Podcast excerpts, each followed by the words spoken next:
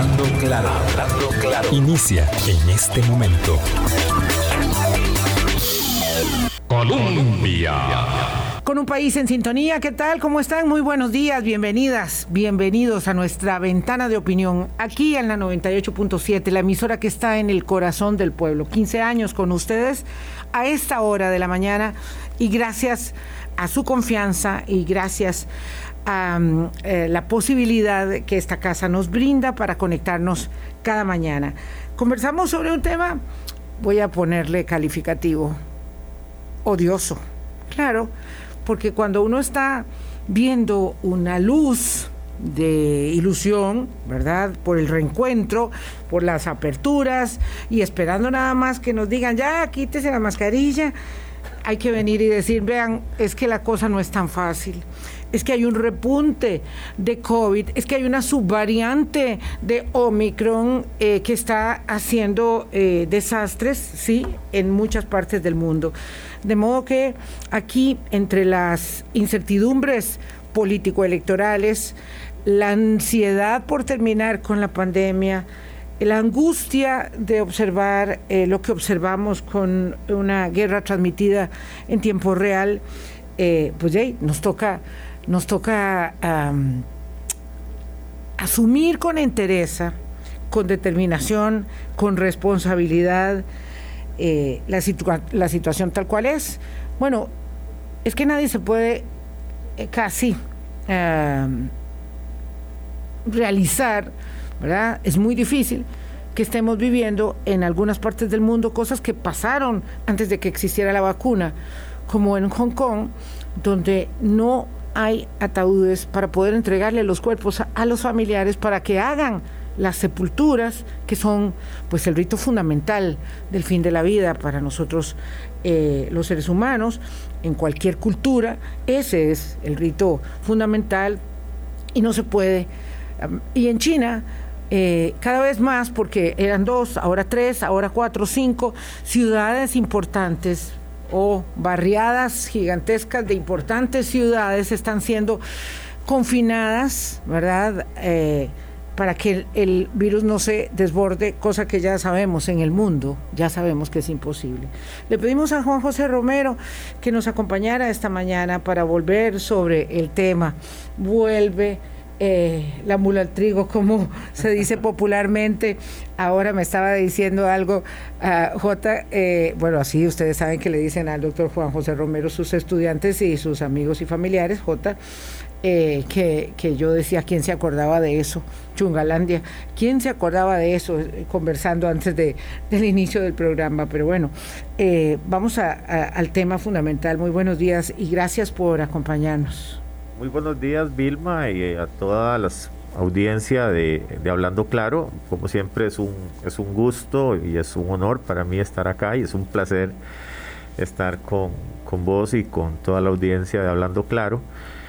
Eh, sí, efectivamente eh, hay circunstancias. Ya hemos llegado a un momento de la pandemia en que muy probablemente lo que vamos a tener son más respuestas individuales de los países que globales e igual vamos a tener más consecuencias a, lo, individual de los países que globales. Ahora estamos observando un incremento de nuevo en la cantidad de casos de manera global.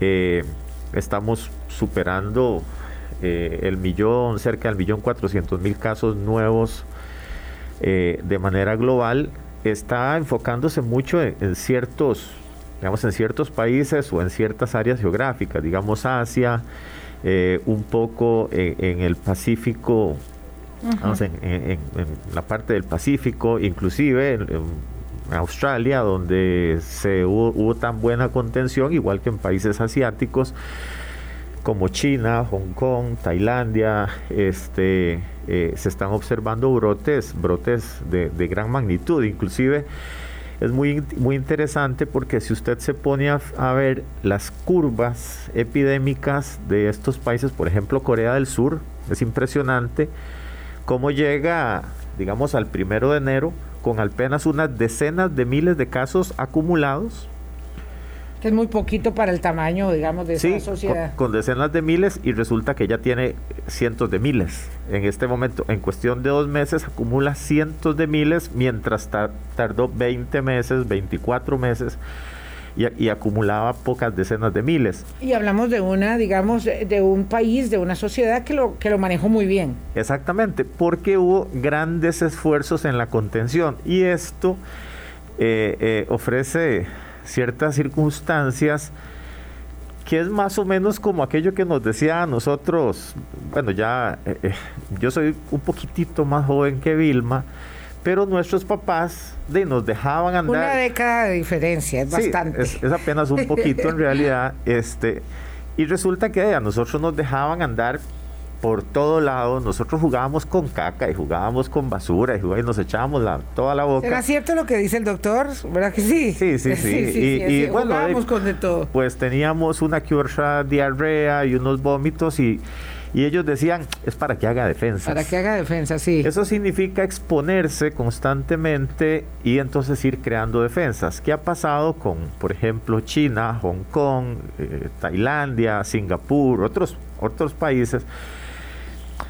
Que ahora tienen una ola tremenda por Omicron, este, de, que desafortunadamente fue tan buena, eh, aquí es donde lo bueno no es tan bueno a ratos, ¿verdad? Porque eh, eh, estaban tan susceptibles a la infección, porque como no tuvieron infecciones en las olas mm, previas, ¿verdad? No tenían, no tuvieron prácticamente infecciones en las olas previas, no crearon defensas, defensas no, no estimularon al sistema inmunológico cuando... Lo hicieron vagabundillo digamos que eh, eh, eh, no se vieron expuestos y entonces toda esa inmunidad individual que al final se vuelve colectiva, digamos que no existía. Y se dependía básicamente de vacunas. Claro, son países en los que se utilizó, cualquiera le puede decir a uno, bueno, pero es que se utilizaron, son países que tienen 80, 85, 87% de personas vacunadas. Es cierto. Lo que pasa es que eh, el otro día decía la doctora Eugenia Corrales, una excelente viróloga que tenemos en este país, eh, cuando ella decía en una, precisamente una actividad organizada por un amigo mutuo, el, eh, Agustín Gómez, decía,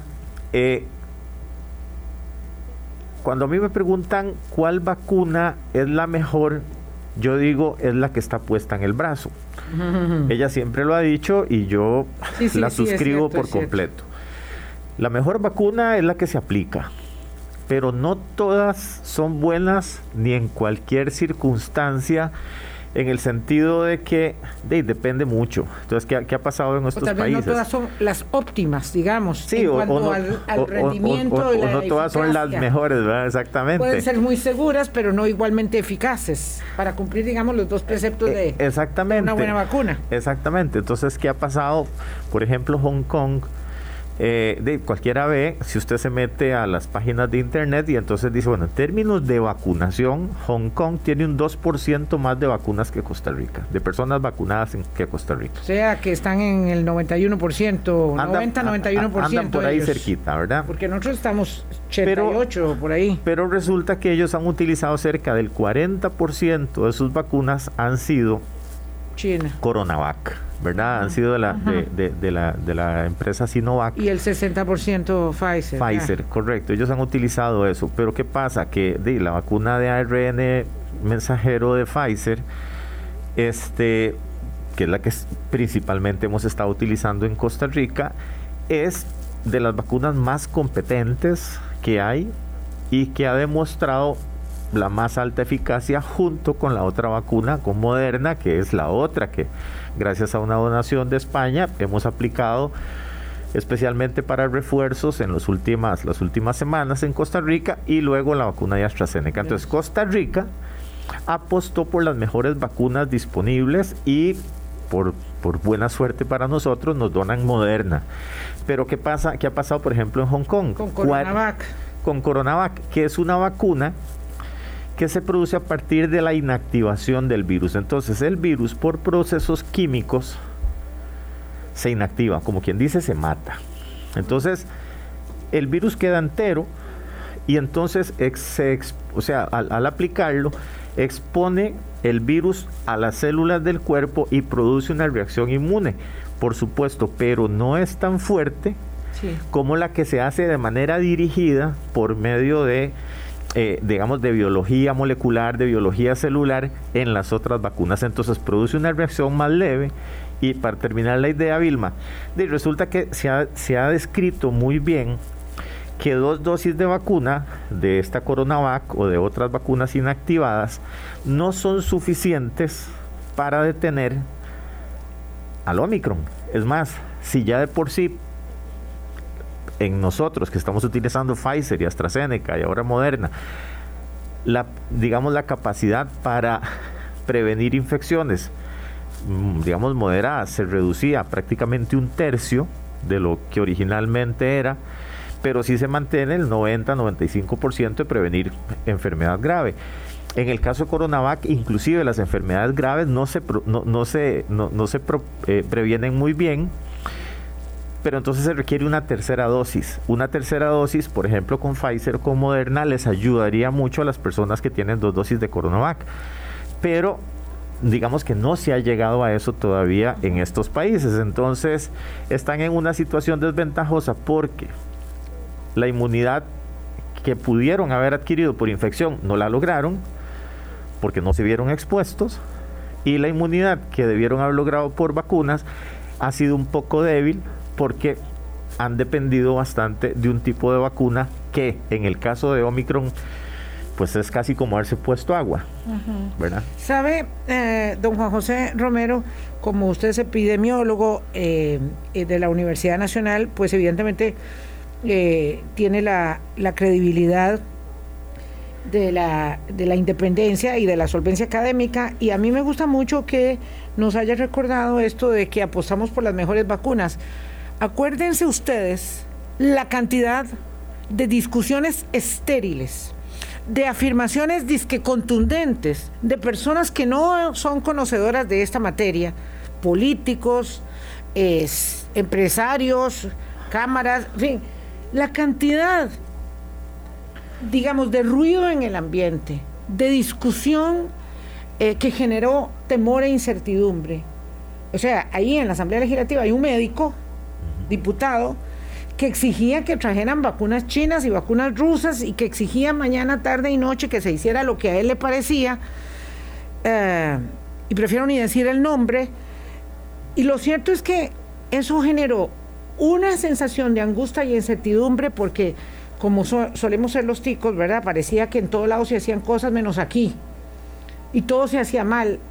La verdad es que los índices de vacunación, Juan José, usted me dirá, son altísimos y la estrategia de la adquisición y la obtención, que fue además muy anticipada, ¿verdad?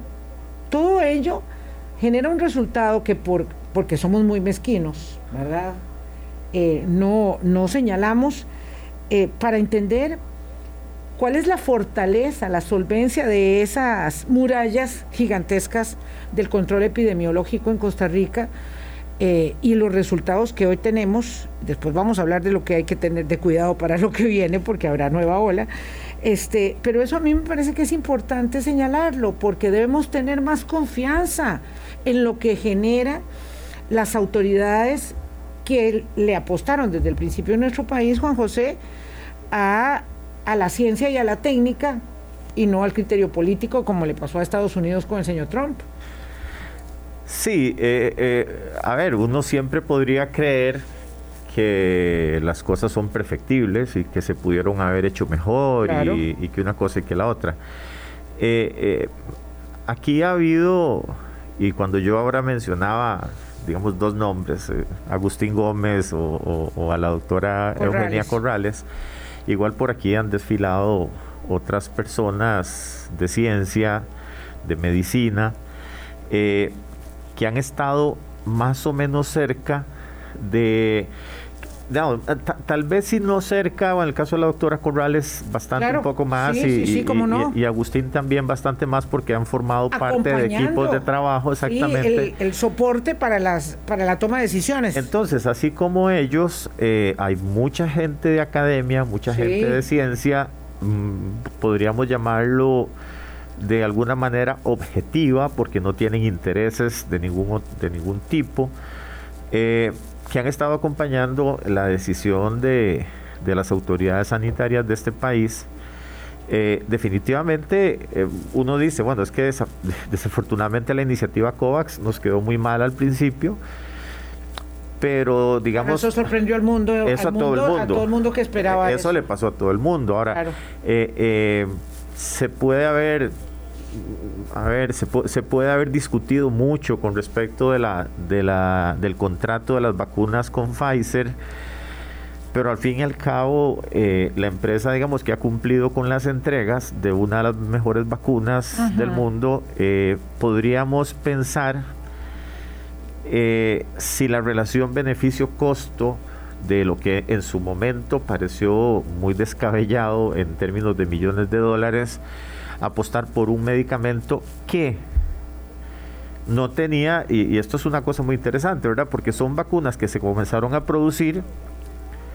a nivel masivo cuando todavía no se estaba completamente seguro de si iban a funcionar o no. Por eso fue... son, son vacunas, usted me corrige, Juan José, con eso después vamos a pausa, eh, que, se empezaron a hacer eh, con la emergencia, la pandemia ya declarada, eh, para, el, para el, me refiero al SARS-CoV-2, pero con la experiencia y la investigación adelantada del SARS-CoV-1 que me parece venía como del 2012. Del 2002, 2003, eh, sí, por ahí. 2002. Bueno, ah. entonces esa era, digamos, como la, la eh, el arsenal previo que se tenía y, con, y sobre ello se empezó a trabajar.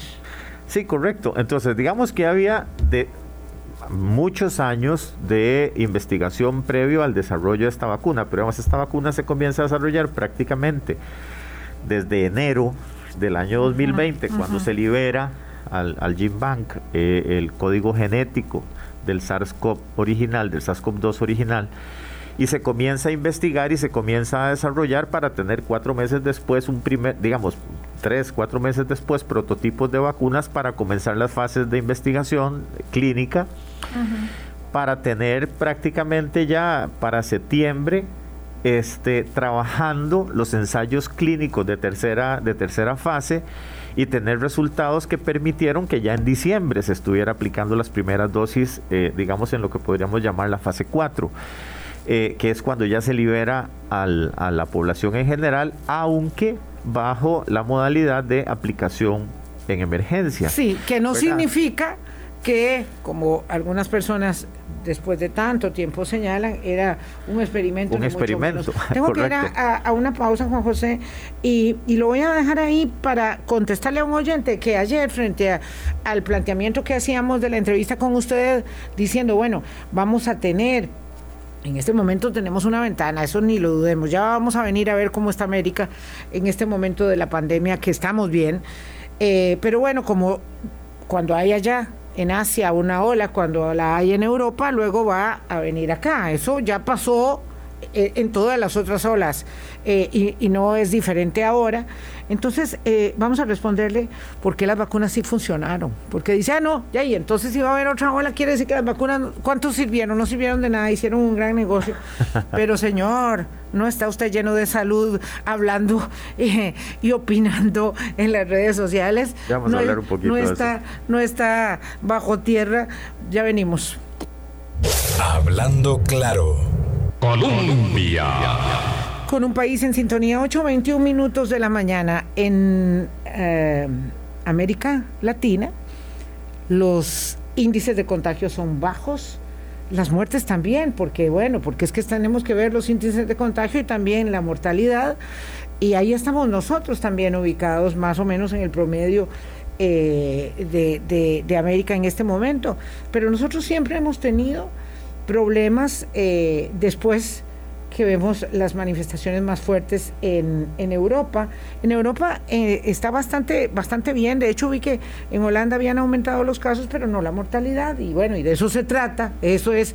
Pero yo quisiera que explicaras entonces, uno, ¿por qué sí sirvieron las vacunas? ¿Verdad? ¿Por qué sí sirven aunque venga una nueva ola? Dos, si de, si de verdad va a venir otra ola o estamos aquí asustando nosotros con la vaina vacía, ¿verdad? Y tres, este, sí, eh, por supuesto, requeriremos cuarta dosis, mm, si esto va a ser para todos los años, en fin, estas, esas otras consideraciones también están ahí. Pero, mm, ¿sirvieron las vacunas? Pues la evidencia dice que sí. Eh, eh, no, es, no es una ocurrencia mía asegurar que las vacunas han funcionado porque cualquiera puede decir, bueno, es que a mí se me murió un primo y tenía tres vacunas, o a mí se me murió mi papá o se me murió mi hijo y resulta que tenía tres vacunas. Eh, a ver, cuando uno hace una aseveración de que las vacunas han funcionado es porque uno pone sobre la balanza personas con vacunas, personas sin vacuna, personas que se hospitalizan, personas que no se hospitalizan, personas que mueren, personas que no mueren, y entonces uno ve las proporciones, los números en los grupos y los compara y definitivamente hay una gran ventaja en la sobrevivencia en las personas vacunadas eh, con respecto a las personas no vacunadas. Y esto es así en todo el mundo y Costa Rica no es la excepción. Eh, entonces, em, las vacunas definitivamente están funcionando.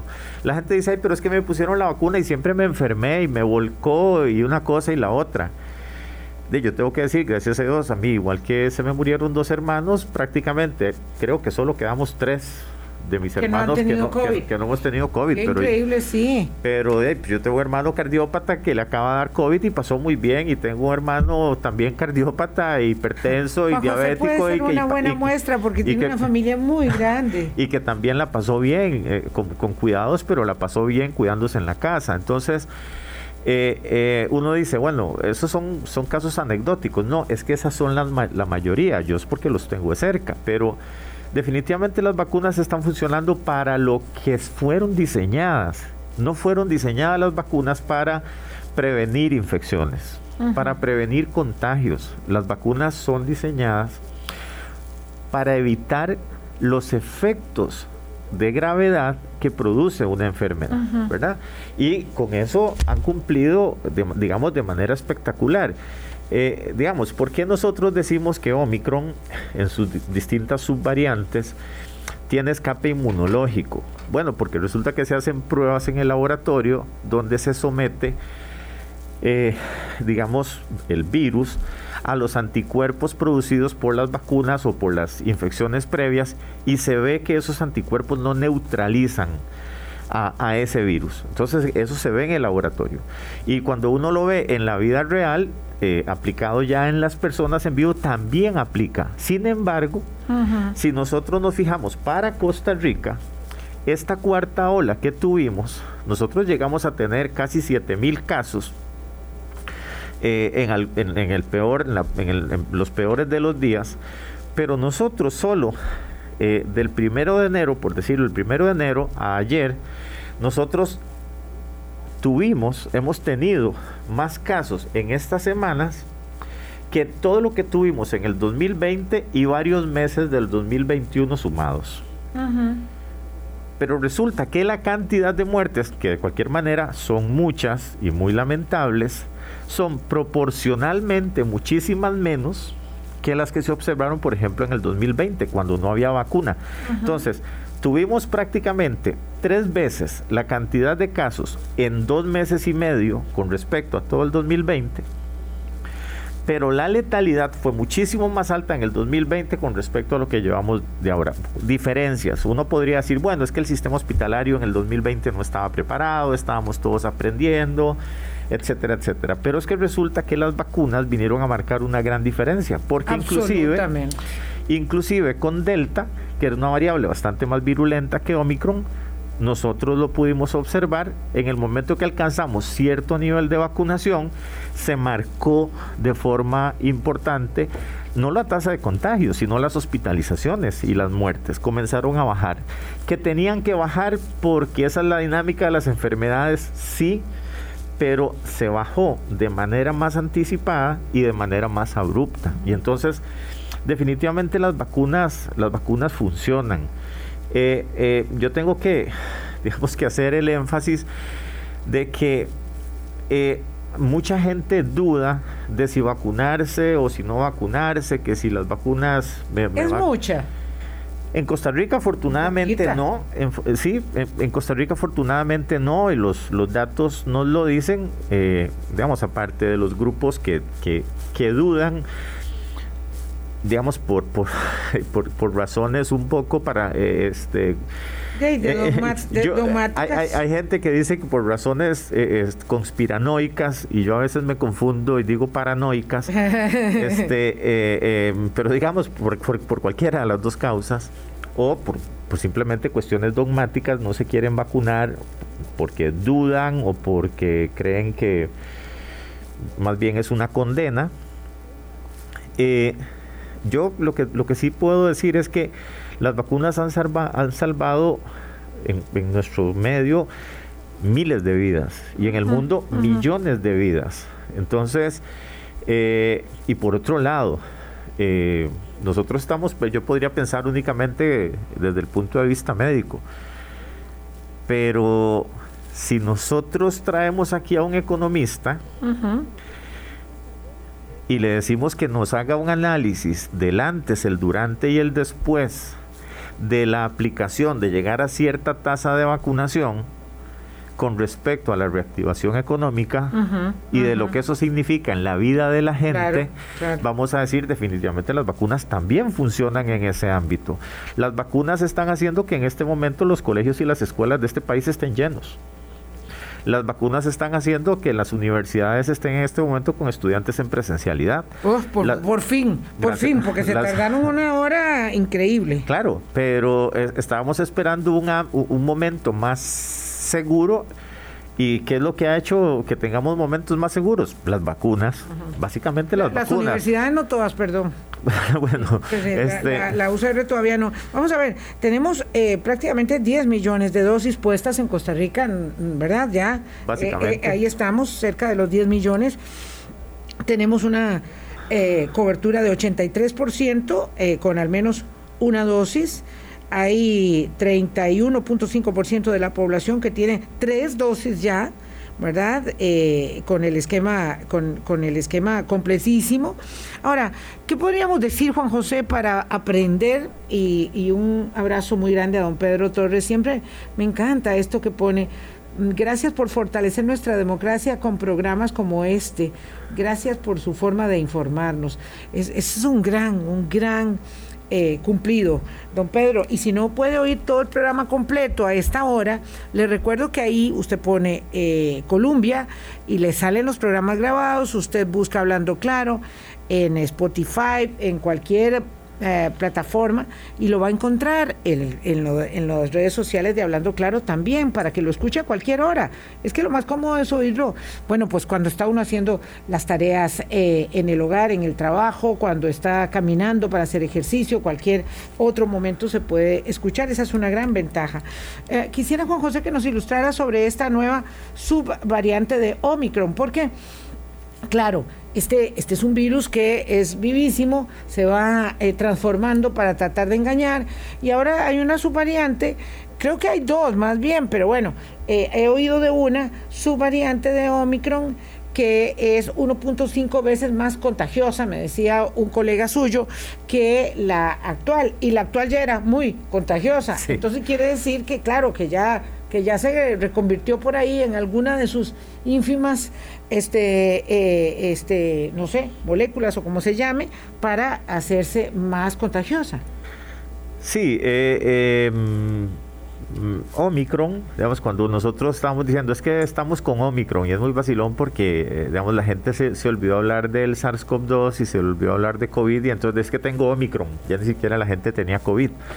Este, bueno, resulta que Omicron es una variante y tiene subvariantes, ¿verdad? Entonces tenemos la, la BA1, que fue, digamos, la que originalmente vino a producir estas cuartas olas alrededor del mundo.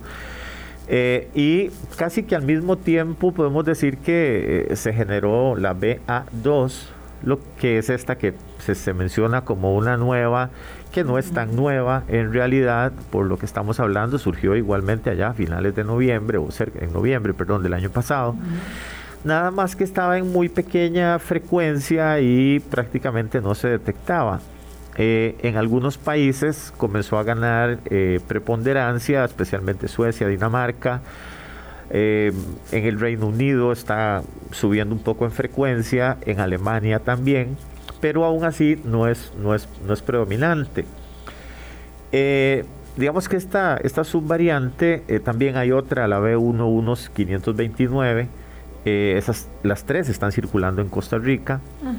Eh, eh, digamos que no tienen mayor, mayor virulencia, o sea, mayor capacidad de producir enfermedad severa o mayor patogenicidad, o sea, capacidad de producir enfermedad del todo pero sí es un poco más transmisible. Sin embargo, no, no lo ha sido tanto. Eventualmente podría ser por el efecto de la vacunación y estas cosas, pero no ha tenido gran, gran efecto voy a retomar nada más un segundito una idea porque si la gente se mete a ver datos de Alemania, Alemania en este momento tiene un rebrote muy importante.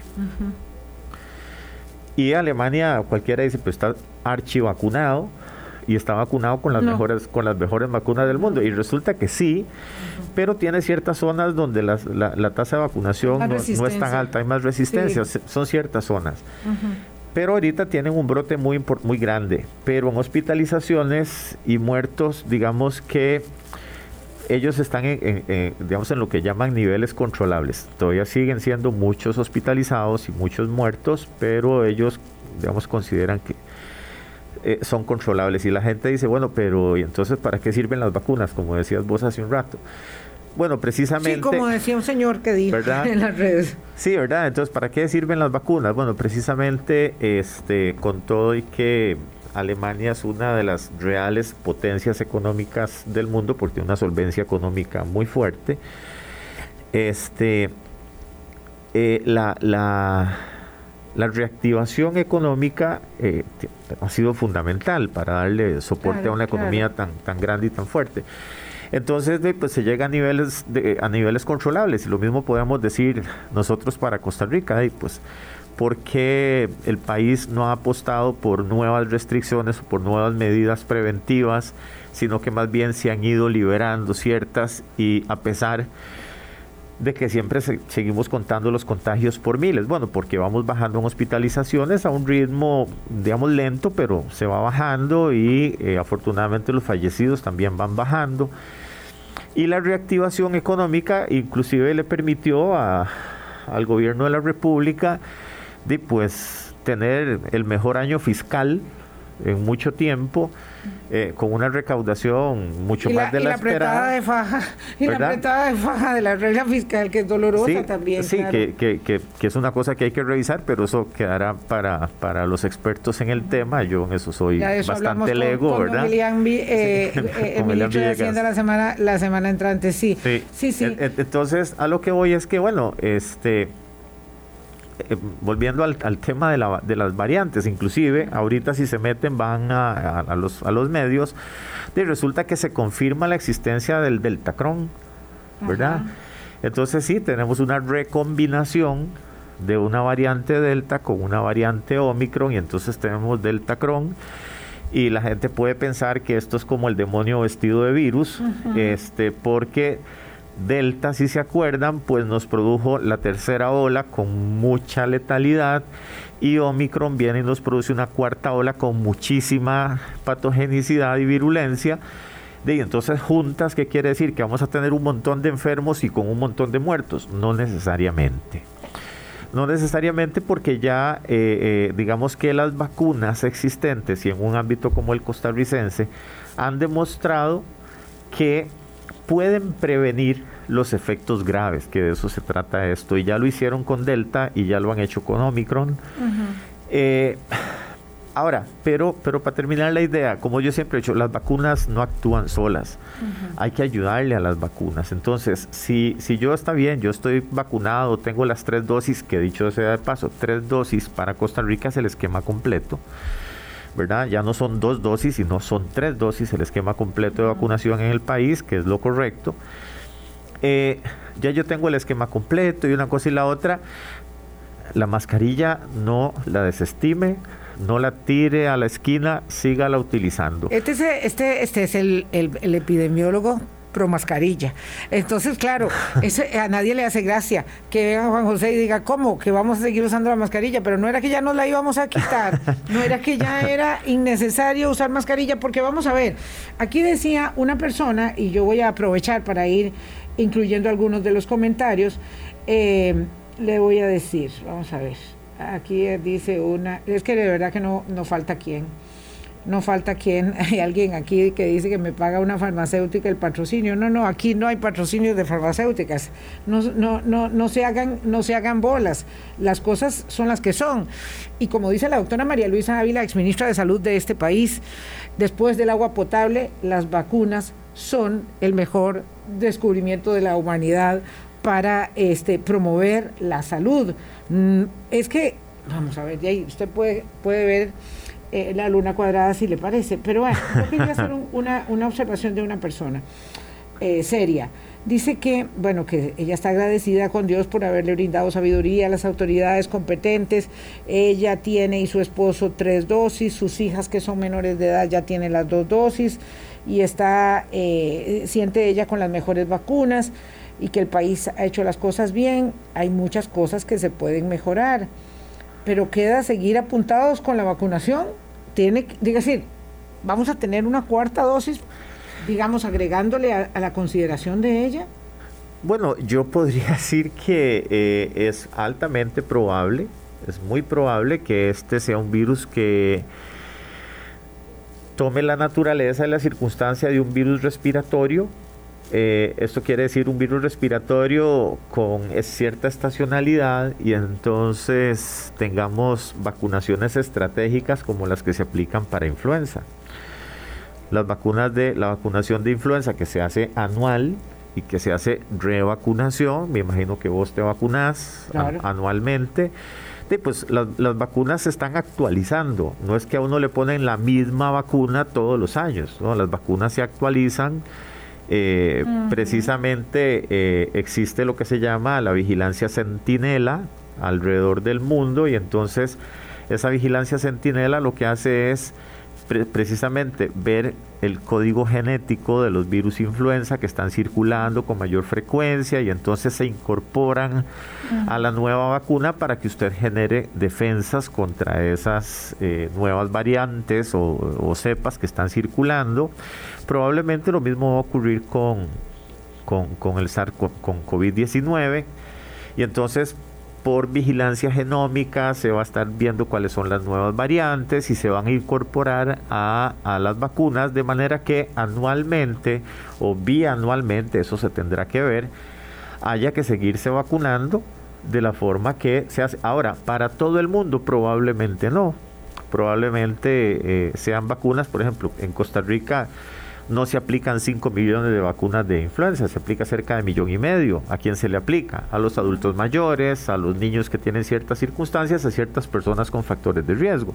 Probablemente lo mismo vaya, vaya a tener que ocurrir con, con, contra la COVID-19. Eso dentro de seis meses, dentro de un año, dentro de dos años, en realidad es una cosa que todavía no está clara. Lo que sí es que la cuarta dosis en este momento, el consenso es que no es necesario, por ahorita. Sí. no es necesaria la cuarta dosis. Por ahorita. lo único que conocemos es que Israel lo está haciendo. Es Israel. ¿Cuándo fue que empezamos a vacunar, Juan José? Bueno, se 24 de diciembre. El 24 de diciembre del 2020. Del 2020. Sí, sí, sí, que, que, se comenzó con adultos mayores. Fue, fue un regalo de Navidad, en realidad, para, para Costa Rica, representado eh, digamos, en unos cuantos adultos mayores de centros de larga estancia, eh, creo que fue muy significativo eh, y fue lo que yo podría decir, digamos, el, principio de muchas cosas buenas. como en todo, yo creo que, quizás em, la, comunicación pudo ha podido ser mejor, ¿verdad? Porque las, digamos, una medida farmacológica como es la de las vacunas, a mucha gente le puede crear una sensación de seguridad que lo puede llevar a digamos, a tomar decisiones que no son las más acertadas, ¿verdad? Entonces, como decir, bueno... términos, digamos, de relajamiento. De relajamiento. Claro, lo que pasa es que eso es muy humano. También pueden haber hecho más campañas de comunicación, más y más, porque la verdad es que habían conferencias hasta el hartazgo, eh, la verdad, no lo digo con irrespeto, eh, pero, pero eh, la verdad es que es una condición humana querer liberarse de las ataduras. Eh, uno busca la libertad en un país como el nuestro, además que la libertad es parte de nuestro ADN, aún más, ¿verdad?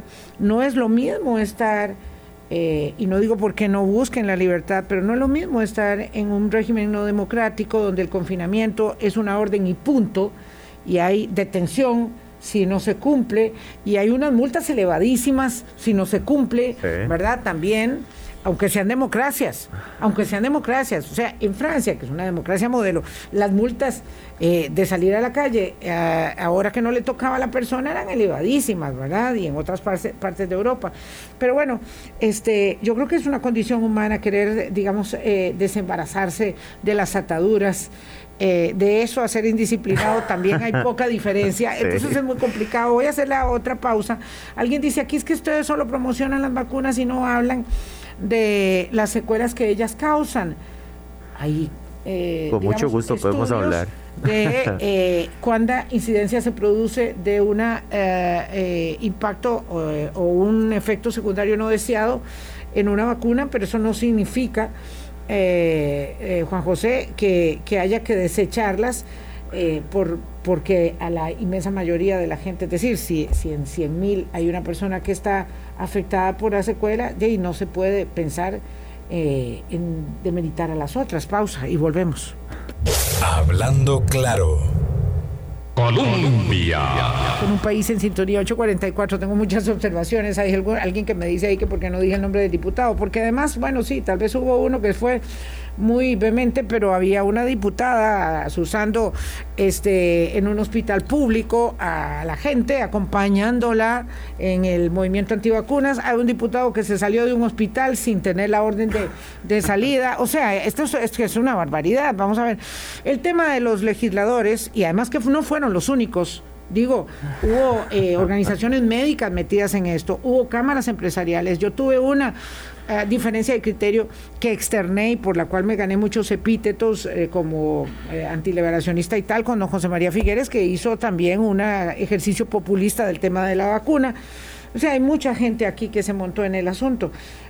lo cierto es que apostamos por la ciencia y por la técnica por encima de la politiquería y ese es el resultado que tenemos. Es posible, como te decía, que hayan efectos adversos de naturaleza severa eh, como me plantea alguien aquí, eh, y ello en todo caso inhibe eh, la contundencia de la respuesta efectiva que para el mundo ha significado la vacunación? Sí, a ver, existe el registro de, los efectos adversos en vacunas, el VAERS, que, al que cualquiera puede tener acceso a nivel global o inclusive dentro del Ministerio de Salud en Costa Rica. Eh, en el sitio del Ministerio de Salud hay un espacio en el que se puede registrar, uno puede entrar y registrar el efecto adverso que uno está sufriendo. Y, con base en esos datos es que se dice que el efecto adverso más frecuente es malestar en el brazo, entumecimiento, adormecimiento, que, es lo más, lo más frecuente. Y eventualmente sí ha habido, digamos, trombosis en ciertos, mm, ciertos vasos, venas eh, abdominales o cerebrales y que han producido la muerte de cierta gente. Ahora, estamos hablando de algunos casos en cientos de miles y algunos otros que son todavía muchísimo más raros que ocurren en millones de personas. Digamos, un caso por cada millón de personas. Ahora, eh, eh, encefalitis o algo serio. Sí, cosas, cosas, eh, digamos, por el estilo. O, Se nos quedan como ocho minutillos. Personas con síndrome de Guillain-Barré. Ahora, cuando uno pone sobre la balanza el beneficio y el riesgo. Ahí es donde está el asunto. Por goleada, ¿verdad? Sí, pero por goleada, diríamos en este país, por tandeada. Gana el beneficio. Vamos a ver, un par de preguntas antes de ir al cierre que necesito plantear. Eh, eh, si al yerno le dio COVID, a la hija no le dio, se hizo la prueba y los anticuerpos y le salen negativas, ¿qué puede ser eso? ¿Por qué en las familias hay uno que se contagia tres veces y, otro que no se contagia nunca y están viviendo en el mismo techo?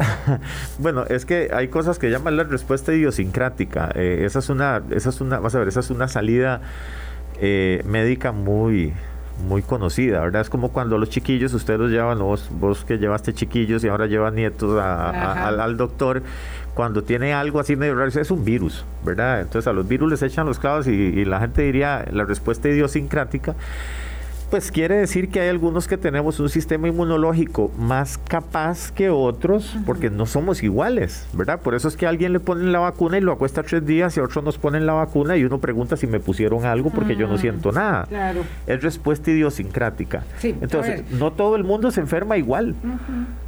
Hay gente, bueno, alguien dice aquí, me dio COVID con, con 57 años y con una dosis y por dicha que me dio muy favorable, así que estoy súper agradecido. Y hay muchas de esas consideraciones aquí donde están diciendo qué le pasa a uno respecto de otro de la familia. Pero vamos a esto. Hay una persona que dice, yo creo que el gobierno ya no tiene margen de maniobra, todo lo ha hecho muy bien, pero ahora ya es hora de que lancen las mascarillas por arriba antes de que se vaya. Mi pregunta que calza con la de otro oyente es, eh, ¿Cómo termina la administración en términos de política sanitaria, la administración Alvarado Quesada, y con qué se encontrará en mayo o junio, no sé, usted me dice, la administración Figueres Olsen o Chávez Robles? ¿Con qué se va a encontrar el nuevo gobierno en términos de política sanitaria? Eh, bueno, esto se podría dividir en varias partes. Si estamos hablando de COVID específicamente, creo que van a estar en un escenario muy positivo. Para empezar la gestión. Para empezar la gestión van a estar un... ¿Por qué muy positivo? Bueno, porque eh, si bien es cierto ahorita la tasa de contagios ha mostrado un leve repunte, que creo que es producto de las aperturas, ¿verdad? Este, aún así está en niveles bastante controlables. Que tengamos estas olas que están ocurriendo en Asia o, en el Pacífico, creo que no van, a ser tan así por el nivel de vacunación y otra serie de cosas, ¿verdad? Entonces, ¿qué se van a encontrar? Se va a encontrar una población muy vacunada, muy sensibilizada, eh, eh, ya digamos en un nivel de, casos nuevos y de hospitalizaciones bastante bajos. Entonces, en términos de COVID, podríamos decir que van a encontrar un ambiente bastante, bastante positivo. Ahora, ¿pero qué pasa? Las listas de espera, hablando de la Caja Costarricense de Seguro Social, están más grandes en términos de cantidad y de tiempo. Y esa es una cosa que hay que resolver. Las finanzas de la Caja Costarricense de Seguro Social es otra cosa que hay que resolver. Porque, ellas están, con secuelas de COVID. Porque, porque, y también la salud mental de la población de la Caja Costarricense de Seguro Social y del Ministerio de Salud que a veces se nos olvida, el Ministerio de Salud somos muy ingratos y resulta que la gente que trabaja en, los, en las oficinas locales, regionales, eh, han tenido que atender esto haciendo horas extra, trabajando sábados, domingos, no han tenido vacaciones y es gente que también ha estado muy golpeada.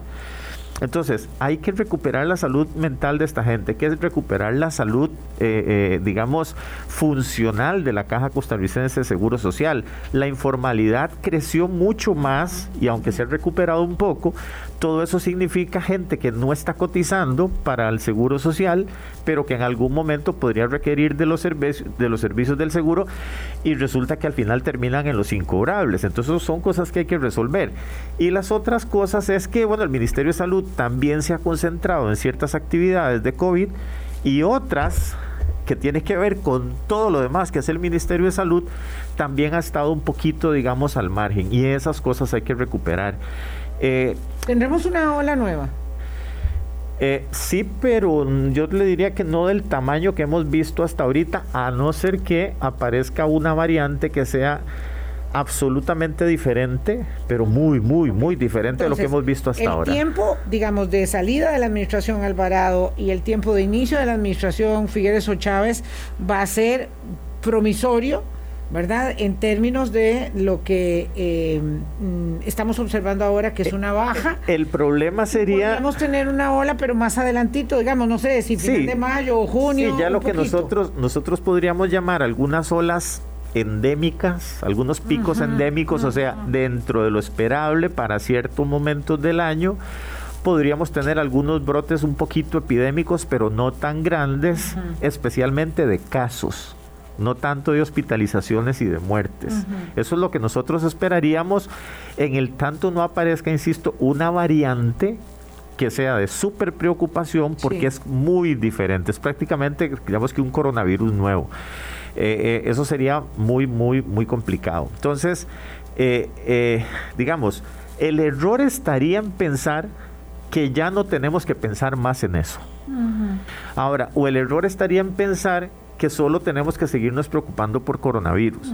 Entonces, cualquiera de los dos extremos es muy malo. O sea, ahora, digamos, el, el, el, coronavirus estará dentro de una parrilla de enfermedades a las cuales hay que ponerle particular atención y seguirlos monitorizando, pero no solo concentrarlo en él, ni tampoco decir que como ya todos estamos vacunados, ya nos vamos a olvidar de él. Ah, qué interesante lo que dice alguien aquí, aunque el gobierno, doña Vilma, aunque el gobierno quite la mascarilla, yo la voy a seguir usando cuando salga, porque viera que desde que la uso ya no me refrío y la alergia bronquial se me ha quitado Maravilloso. Eh, eh, esas, esa, eh, bueno, muchas gracias a la persona que hace ese aporte, porque digamos que está votando a favor de mí. Este, entonces, sí, no, yo, yo siempre he hablado de la utilización de la mascarilla de manera estratégica. Ah, otra cosa tan linda, tan lindísima. Perdón, Juan José, solo que me dan dos minutos, después me regañan por interrumpir al invitado. Dice, yo soy nicaragüense, tengo las tres vacunas y no tengo seguro social y yo le doy gracias a la caja Wow.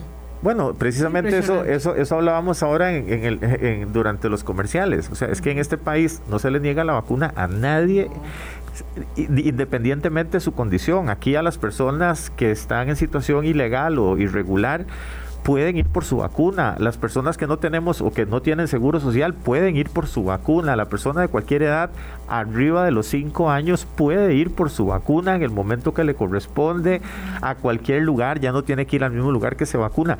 O sea, en este momento tenemos sobrante de vacunas.